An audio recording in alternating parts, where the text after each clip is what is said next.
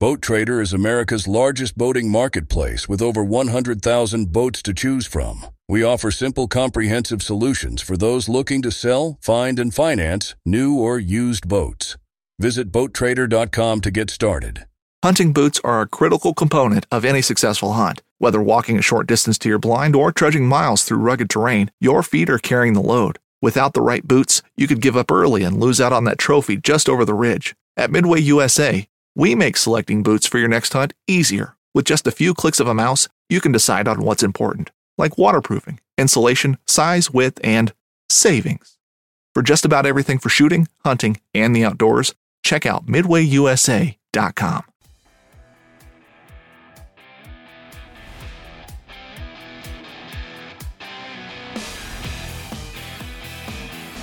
Hey everybody, welcome to How To Tuesday. We're in a three-part series on my favorite fish, the permit, and mostly how that applies to the Florida Keys, but a lot of this information could be applied anywhere. On the first episode, we had my friend Nick Labate come and join us to talk about seasons, how he breaks up the year, how I think about the year, and the different times of the year that you could come to the Florida Keys or really anywhere to fish for permit. We talk about tides, seasons, guides, boats, kind of a general overview on permit. And one of the things that we say there is there's really a couple different ways to catch them. Obviously, fly fishing is very popular for permit because they are very, very difficult to catch on fly. Not impossible by any stretch of the imagination, but very, very difficult and does require kind of teamwork between the guide and the angler. So that kind of requires a special boat for the most part, of a poling skiff and a guide that is really into pursuing permit. You get the angler who's also into pursuing the permit and the guide on the same page. And, you know, there a lot of fish can be caught. There is no question, I don't think that anyone would argue with me to say that it's far more effective to catch a permit on a spinning rod. And there are a lot of reasons for that. One, you can cast much further. Two, you can use a bait, which is something that they eat all the time, a live crab or a live shrimp, or there are many other imitations that, quite frankly, don't look as good as a lot of the flies, but you can throw these things 3-4 times as far as you can a fly rod. So it opens up a lot more shots, and you know, you can sometimes tip the jig with a shrimp, which definitely helps, but it doesn't make it a layup by any stretch of the imagination. There's nothing about permit fishing that is a layup.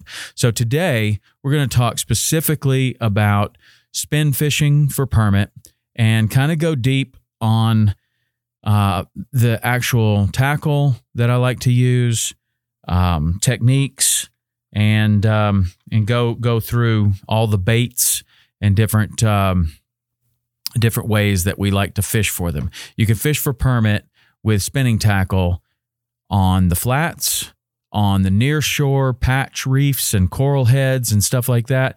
And you can also find them on wrecks and other kind of structure in water that's shallow enough to see the bottom. You can find them also on wrecks in deeper water, and you can find them in spawning behavior out off of the reef, in kind of in the wide open.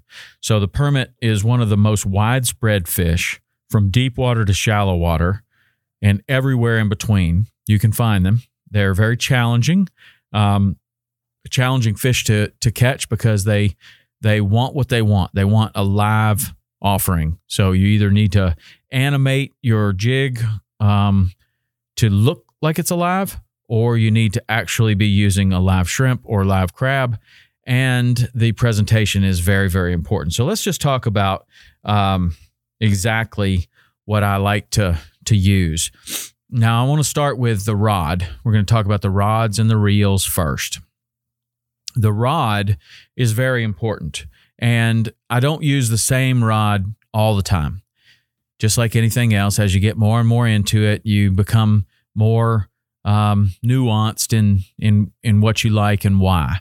And I really have 3 or 4 different rods that I that I really like for permit. But let's talk about the one battle axe that I could be confident and comfortable using all year long. And then if I want to get picky and I want to try to improve my presentation at certain times of the year, I might use something else. So this first rod is a 7-foot medium or medium heavy, which would be for lines 8 to 17 on the medium and lines 12 to 20 pound on the medium heavy. That is the Battle Axe, 7-foot medium action rod made for saltwater. Now, that one allows for good casting. It's heavy enough that I can fight any size permit very, very quickly to the boat. And that one will allow for me to fish for permit all year long. Now, on the last episode, we talked about how the seasons kind of change. And if we started just at Christmas time or New Year's Day. New Year's Day is going to be kind of wintertime fishing. We're going to be getting cold fronts coming through on the regular. You're going to see the wind. You're going to have more wind. You're also going to have very clear skies, so that can be good for permit fishing. But the more wind you have, it's kind of, if you haven't done this type of fishing much, it seems counterintuitive that the more wind you would have, the closer you can get to the permit and the shorter the cast, whether it's with fly gear or spinning gear, the shorter that the cast has to be. Okay. And that is because with the wind and the wind action, the flats all of a sudden are a very loud place. And the boats that we use are very technical. They do not slap much, so the waves are not hitting the side of the hull and making an audible slap that's in the design of these boats. So the boats are designed to be quiet. You can push through small waves. You might have waves of 6 inches to a foot when it's blowing 20 knots out there, and the boat can just move through those waves without making any kind of a slapping noise. Like if you just took a John boat out there, you'd hear the side of the boat it would just be pat, pat, pat, pat, pat, pat. And the fish actually hear that from quite a distance away, and they push away from you. In the technical poling skiffs that we use and the bay boats, they are very quiet, and we can get much, much closer to them either with a trolling motor or a push pole when it's blowing hard. And the harder it's blowing, the closer we can get. We can almost get on top of a permit when it's blowing really, really hard. So you don't have to cast as far. And that's why the rod that I choose most of the time is a 7-foot rod, medium heavy. If I think that I'm going to have to fight a permit away from the mangroves or away from a wreck or away from a coral head, I want a little extra backbone. But my number one criteria for what rod I'm going to use is, can I make the cast at the distance that I think that I'm going to need to go? So on a very windy day, I'm not going to have to cast very far. As it gets progressively calmer and calmer and calmer until it is an absolute slick, windless day, that is going to be when we have to cast the absolute furthest. That's when the permit can sense, feel, and hear every little noise that you make on the flat. So a calm day might seem like it would be a very good day to go permit fishing, but it can be very, very challenging. They can be aware of you at hundreds of yards away, out of range of any spinning rod. So it's not just like you pick up a spinning rod and you're going to immediately catch them. For all the fly fishermen out there, it's not like that at all. You have to put the crab where it needs to be, and you have to do so at a distance that, the further you're casting, the more inaccurate you're going to be. And that's the same with a fly rod. If you're going to cast 100 feet, you're not going to be as accurate as if you're casting at 50. So that's a problem. But if I'm going to have to cast my furthest distance, I'm going to go with a little bit longer rod. I'm going to bump it up to 8-foot rod. And I'm going to either go with a medium action or a medium heavy action, depending on the size of the crab that I'm throwing and what I think is going to happen when we hook up. So if we're around a wreck or a coral head or some mangroves, I'll, again, even with the 8-foot rod, I will bump up to the medium heavy. So I'll have a little more backbone that I can help to fight that fish away. But I'm going to choose my rod based upon how far I need to cast. And if I can cast the distance very easily, I'd probably rather bump up to the medium heavy, which is the 12 to 20 pound rod, rather than go with the super light rod. I'm going to go with a lighter rod because I'm going to be able to throw further, both with a 7-foot medium and with an 8-foot medium, than I am going to be able to throw with a medium heavy in those same rod lengths. That's me personally, may not be you. So in all of this, you kind of have to figure out what you can throw further, what you're more comfortable with, and go with that. So the rods that I really like are the St. Croix rods. I think that St. Croix rods are the best ones out there, and there are 3 models. There's probably more than 3 models, but I love these 3 models. There's the Mojo, which is the least expensive. They make this Battle Axe. It's a perfect rod for permit fishing, a 7-foot medium and medium heavy rod. And that's their kind of their entry level rod. The Legend Extreme has much more expensive components on it. It's a white rod that you can see very easily if you go to Bass Pro or any other retailer where they're carrying St. Croix. It's their only white rod, so you can pick that out really easily. They also have a Battle Axe, a 7-foot medium and a 7-foot medium heavy. Now, when I'm going to bump up to the longer rod, I'm going to be looking in the Avid series, which is kind of a teal colored rod, and they have an 8-foot medium and an 8-foot medium heavy. So those are really the 4 rods that I really like: a 7-foot medium, 7-foot medium heavy, an 8-foot medium, and an 8-foot medium heavy. That's going to cover everything that you're going to need in permit fishing.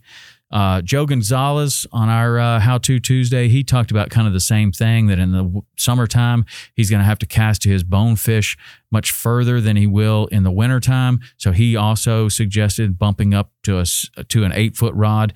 And then as we go to line, we'll talk about how the line affects the casting distance as well. And I'll change my line and on these different rods as the year goes on. So now let's talk about reels. Okay. The reels need to be good. You need to have a good quality spinning reel because the permit's no joke. It runs really fast. It's one of the hardest fighting fish in the ocean, and you're using ultralight gear for them. Now, the spinning reels have come a long way, and there are some really, really good ones out there on the market. And they're perfectly capable of handling it. You want a good one, though, because the fish is going to peel off a lot of line. You want a drag that can handle that, and you want a reel that's going to stand up to the abuse. I look for a reel that is going to be able to hold between 200 and 350 yards of the line that I want to use. So I'm going to use braided line all the time. 100% of the time, I'm using braided line. So I want to use, at the heaviest, I'm going to use 30. At the lightest, I'm going to use 8. And I want to make sure that the reel that I choose is going to have the capacity to land a permit. So if I'm going to, and it's funny, like if I'm using heavier line, I may not need quite the capacity that I might with the light line because I'm not going to be able to put as much pressure on a fish with 8-pound test. So I may have to let them run further. So the idea would be, lighter line, smaller reel, but not necessarily the case always. So I might have a 4,000 or a 5,000 reel loaded with 8-pound braid for the summertime fishing to make sure that no matter how far that fish runs, I'm going to have capacity and I'm not going to have to pull on them real hard. Where, if you're fishing 30-pound line, you can definitely pull a lot harder on that, and you can keep that fish from running so far. So the reel that I'm looking for is usually a 30 or a 40 size. That can be a 3,000 or a 4,000 size, also another reel manufacturers. And the ones that I have found that work the very best for me are the Daiwa ones. The Saltis and the Ballistic are two that I really like. They're not that expensive. They handle everything that I throw at them, and they have exactly what I'm looking for. The 4,000 holds 320 yards of 30, and it's great. If you wanted to step up beyond that, you could go to a Saltiga or a Certate, which are really premium Daiwa reels. They're premium reels that no permit is going to wear those things out. So those are good options for that. But whatever manufacturer you choose, you want to look at the capacity first, and you want it to be with a reputable reel manufacturer so that you know that the drag is going to hold up, and really you're going to be spending some money on this thing. So make sure that it's going to be durable and be able to handle kind of salt corrosion. That's one of the things that the Daiwa reels are the best at, in my opinion. Okay, so now let's talk about line. I said before that I'm 100% braided line. I have no desire or application for monofilament in my permit fishing anymore. I used to fish with monofilament all the time before braided line came out, and there is not one thing about monofilament as far as permit fishing, in my opinion, that is superior to braided line. Braided line casts further, and that alone is worth it to me, because the distance you're casting is paramount in your success in permit fishing. So just simply, I mean, even on the early stages of the braided lines, where they could be a terrible mess when you cast, and you would get what people call wind knots. They're bad, they're just knots. It flies off the spool and creates a big knot. Even with those things happening, the distance that we could get with the braided line made it already much superior to anything that monofilament would have. I can throw 20-pound braid further than I can throw 8-pound monofilament. So it's just a simple thing for me. Most people are probably using braided line, but if you're not, there is a world of difference in the performance that you can get out of braided line over monofilament. And as it applies to permit fishing, we've talked about it a number of times, but distance is paramount.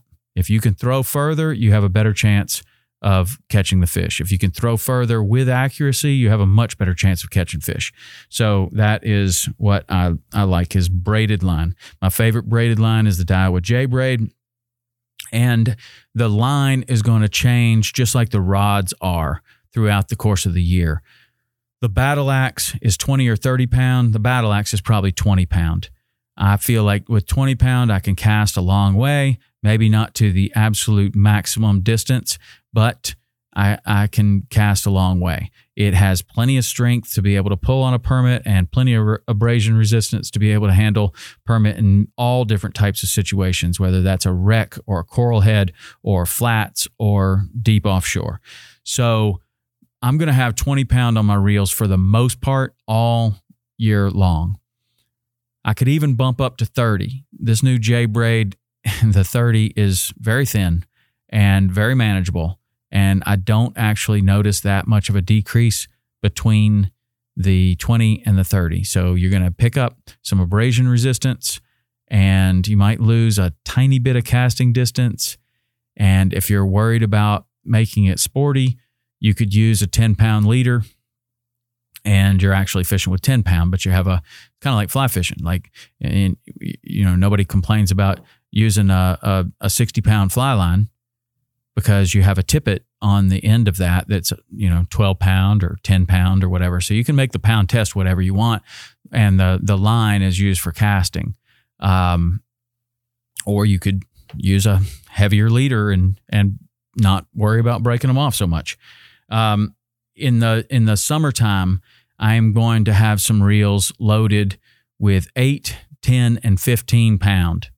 And I'm going to be able to cast much, much further with those. When I pair 8 pound with an 8-foot rod, and I have a crab on there that's heavy enough to throw, that's going to be my maximum casting distance. Maybe a jig might cast a little further, but an 8-foot rod with 8 pound or 10 pound on it is going to cast a long way.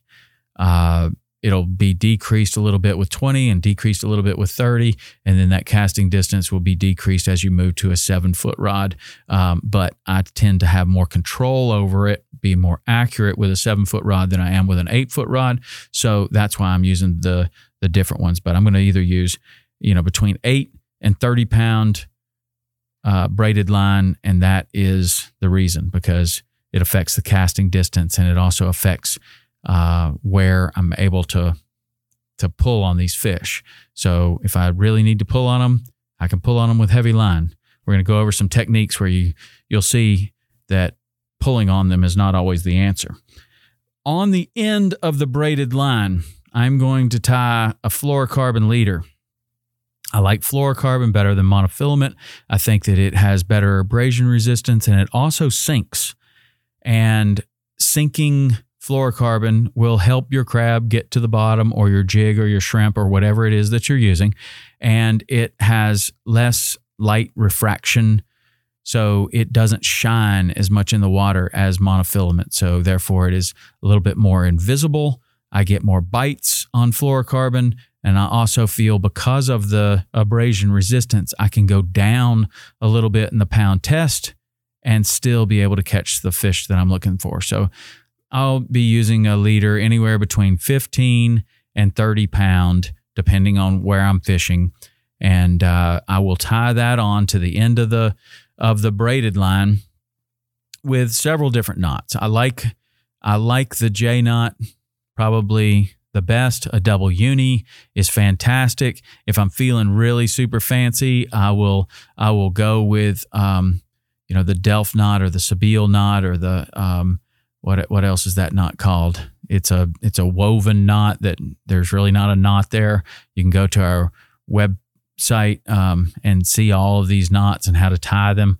And I might go super fancy when I'm using the lighter lines, and I might tie a bimini first and then a double uni, or a bimini and then a J knot.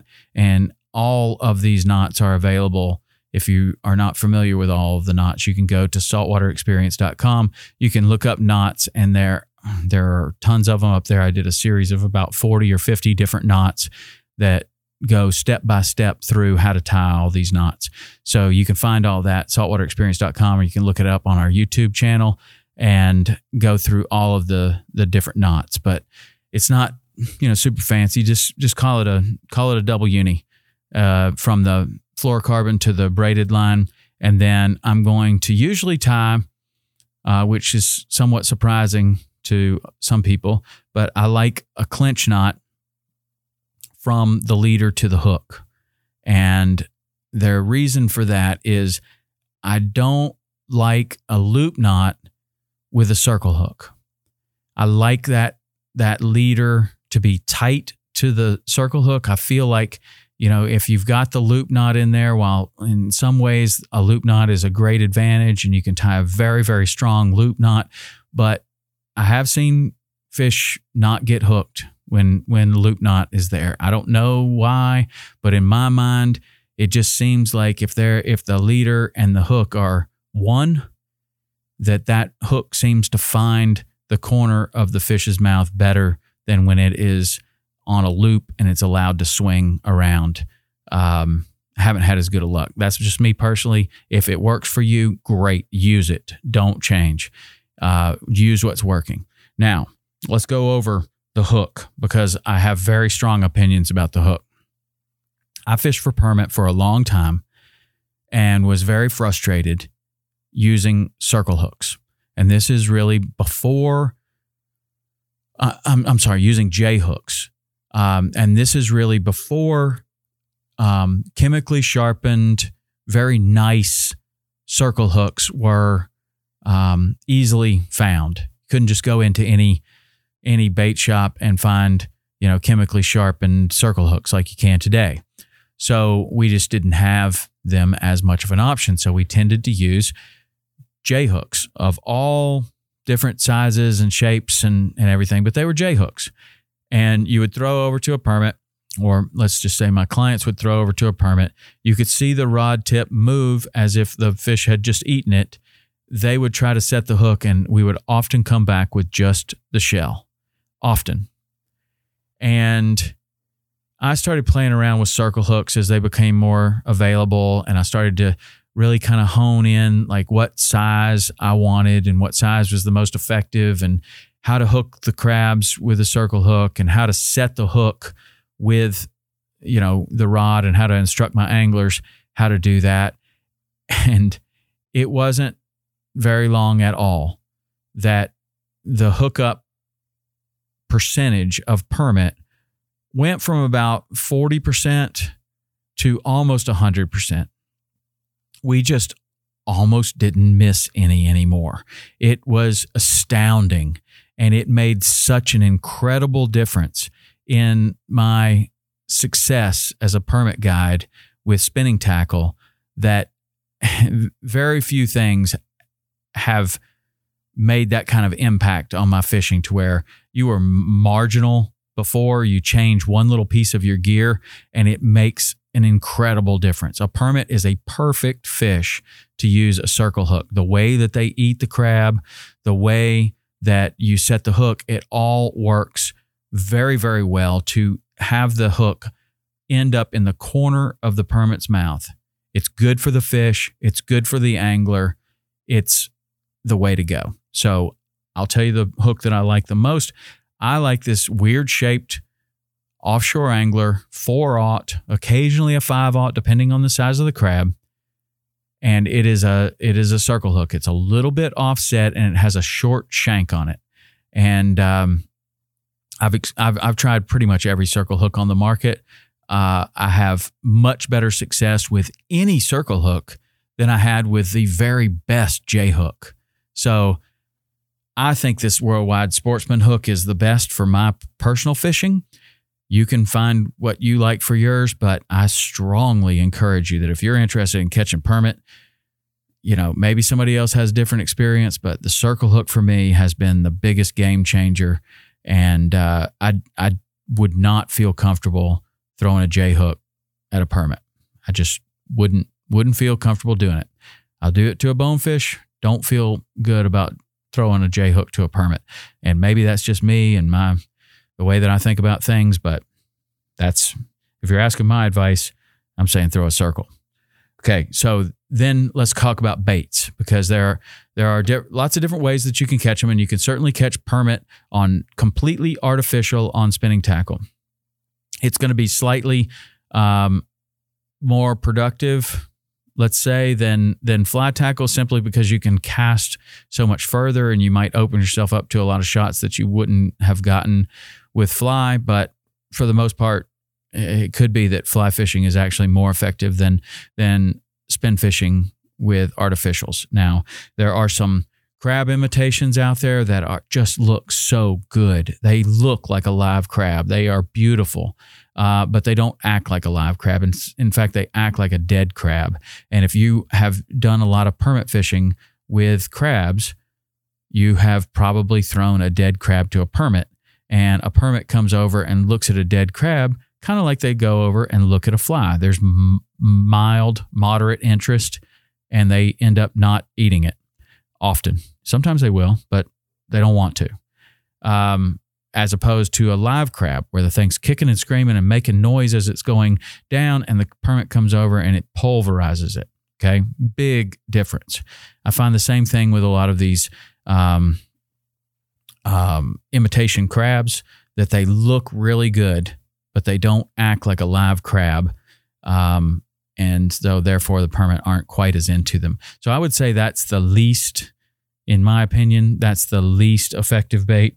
The second least effective bait would be a jig, like a bonefish jig, or maybe a little bit larger. Now, lots of permit are caught on jigs, lots of them. And there are anglers out there that are very, very good with a spinning rod and very good with a jig, and that's just their bag, and they catch a lot of permit with jigs. It would help if you knew the splashless cast and you could cast in a way that you are going to minimize the impact of that jig. You're going to be able to throw it very close to them like fly fishermen do. and it's going to shoot to the bottom, and a permit will eat it. They eat it. I mean, it's not terribly uncommon to catch them on jigs. People do it all the time.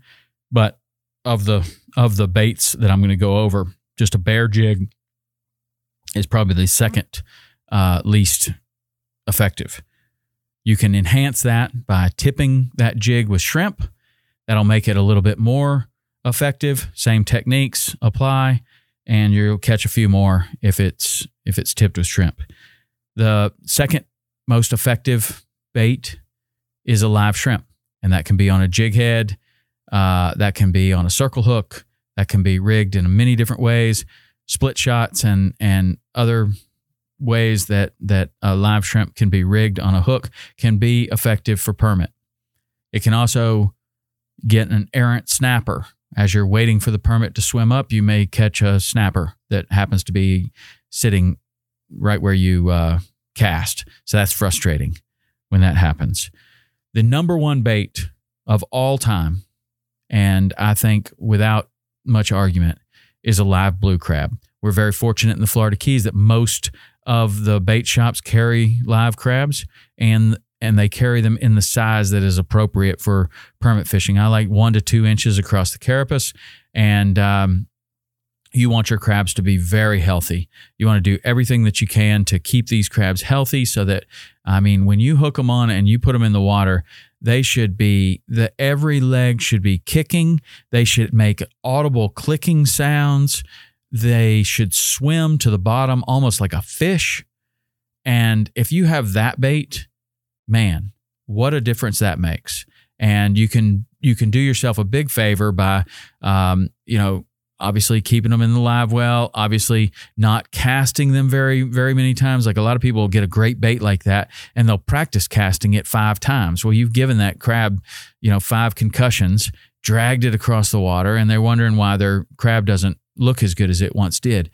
You can be very, very careful with it. Like keep it in a little bucket up on the deck. Make sure that water is changed out regularly, and you can handle your crab very, very gently so that when you do throw it at a permit, you're going to get the best and most effective reaction out of that crab, and it's going to be shooting to the bottom. The legs are going to be clicking, and that permit is going to come over and pulverize it. That's a big difference. And that's what sets a lot of permit fishermen apart from others, a lot of guides apart from others, is the way that they take care of their crabs. And you can even take that a step further, that if you have crabs left over, you need to feed these things.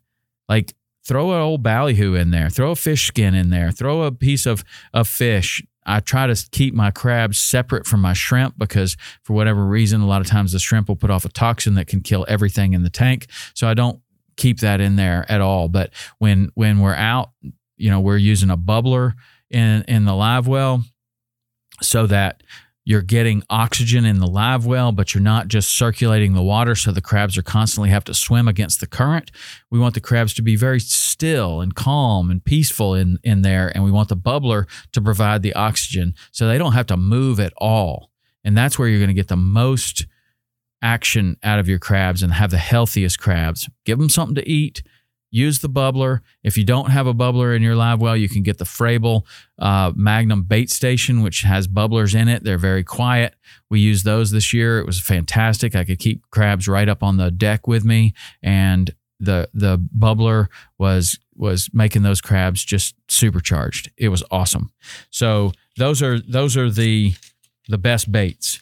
Now, the last thing we're going to talk about are some techniques. So now we've got our rigs, we've got the right rod, we've got the right reel, we've got it spooled up with the right line, we've tied on the right fluorocarbon with the right knots, and we've found the right hook. We've taken care of our bait, and now we're out there and we're actually fishing. Okay, let's just say we're fishing with a live crab. So the most important thing, as we've discussed several times, is how far can you cast?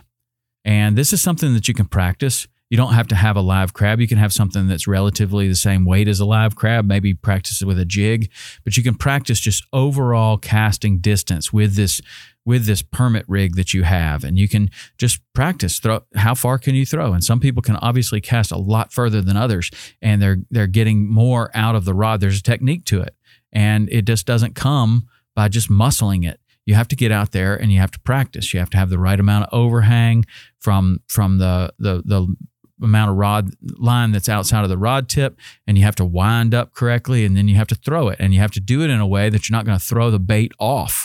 You're not going to lose your crab every time you throw it. So there is some practice that you can do. The number one thing is casting distance. The second thing is accuracy. And the mix of those two determines your success or failure for the most part. But you can also practice accuracy. You can practice distance. Can you just throw it out there as far as you possibly can? Then can we start to control that? And now can we hit a hula hoop at, 100 yards? Can we throw it someplace? Can you hit a small target?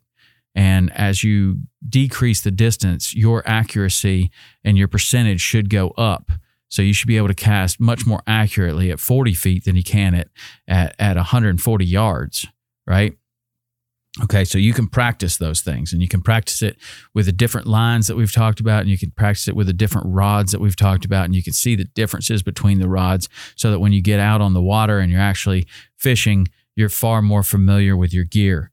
One of the things that a lot of fishermen will do is the splashless cast, where they will throw very close to the fish. They'll cast low and hard.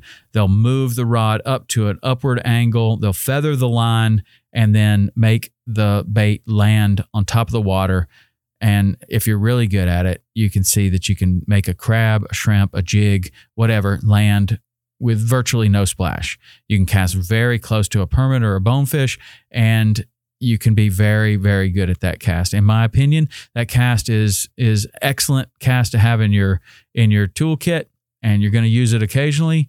But it's also kind of risky, because if you don't do it quite right, you slam that crab right into the water, right in front of the permit, and you scare them.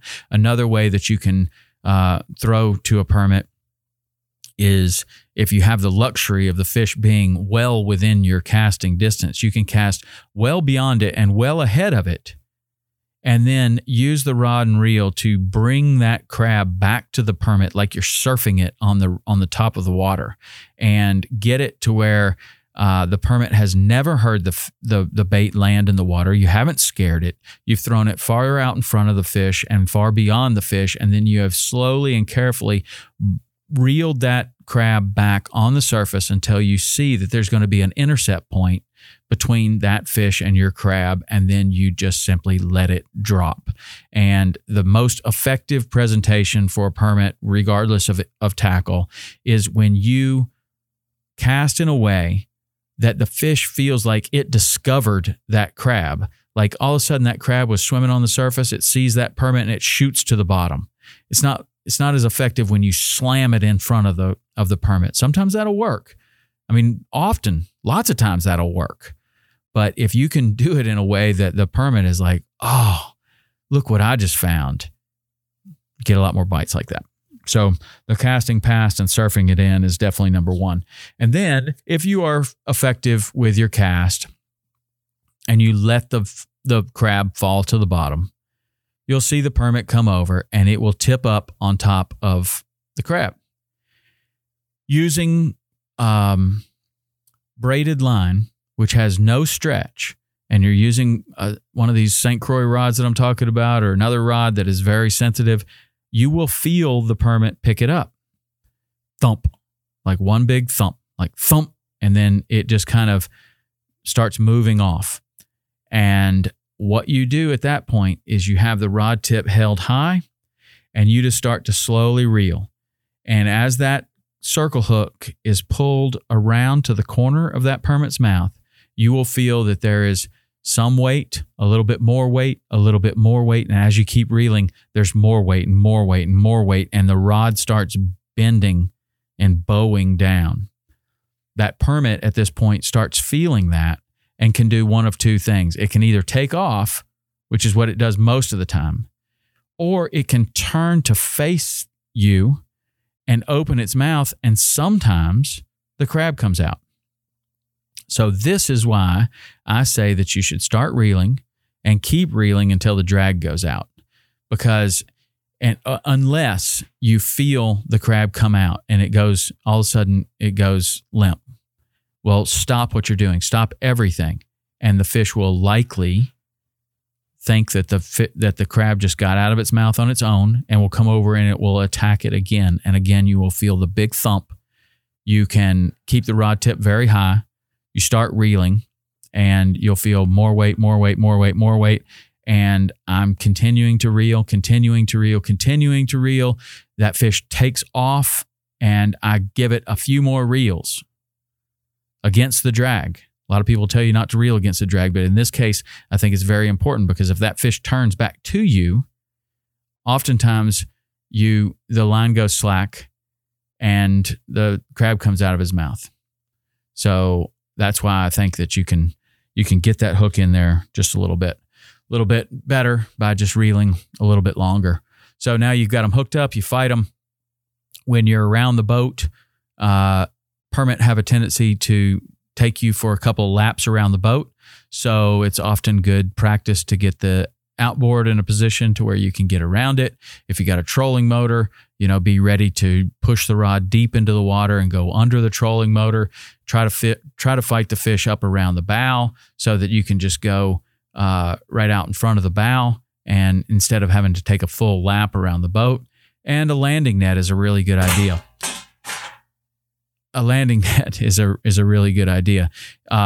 will cut the fight time considerably, and you can get that fish back in the water if you choose to release it, which I hope you do, and they'll be in good shape. But that is pretty much permit fishing with a spinning rod 101. And if you have any questions about this, I'm more than happy to talk about it. I love permit fishing, and it's my favorite style of fishing.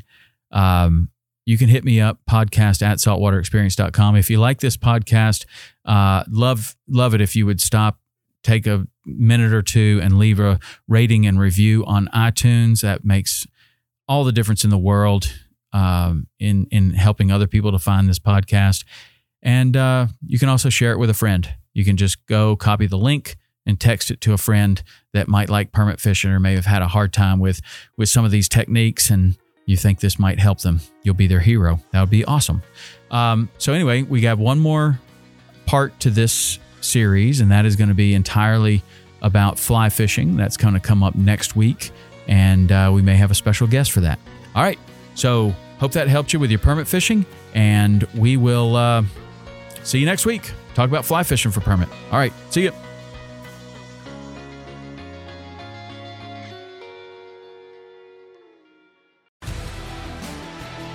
Spend your Saturdays with Life on the Water. Join Captain Brandon Simmons for fishing, diving, travel, and so much more. You want to succeed. You want to fish. You want to be one of the greatest. Oh, look at that thing, dude.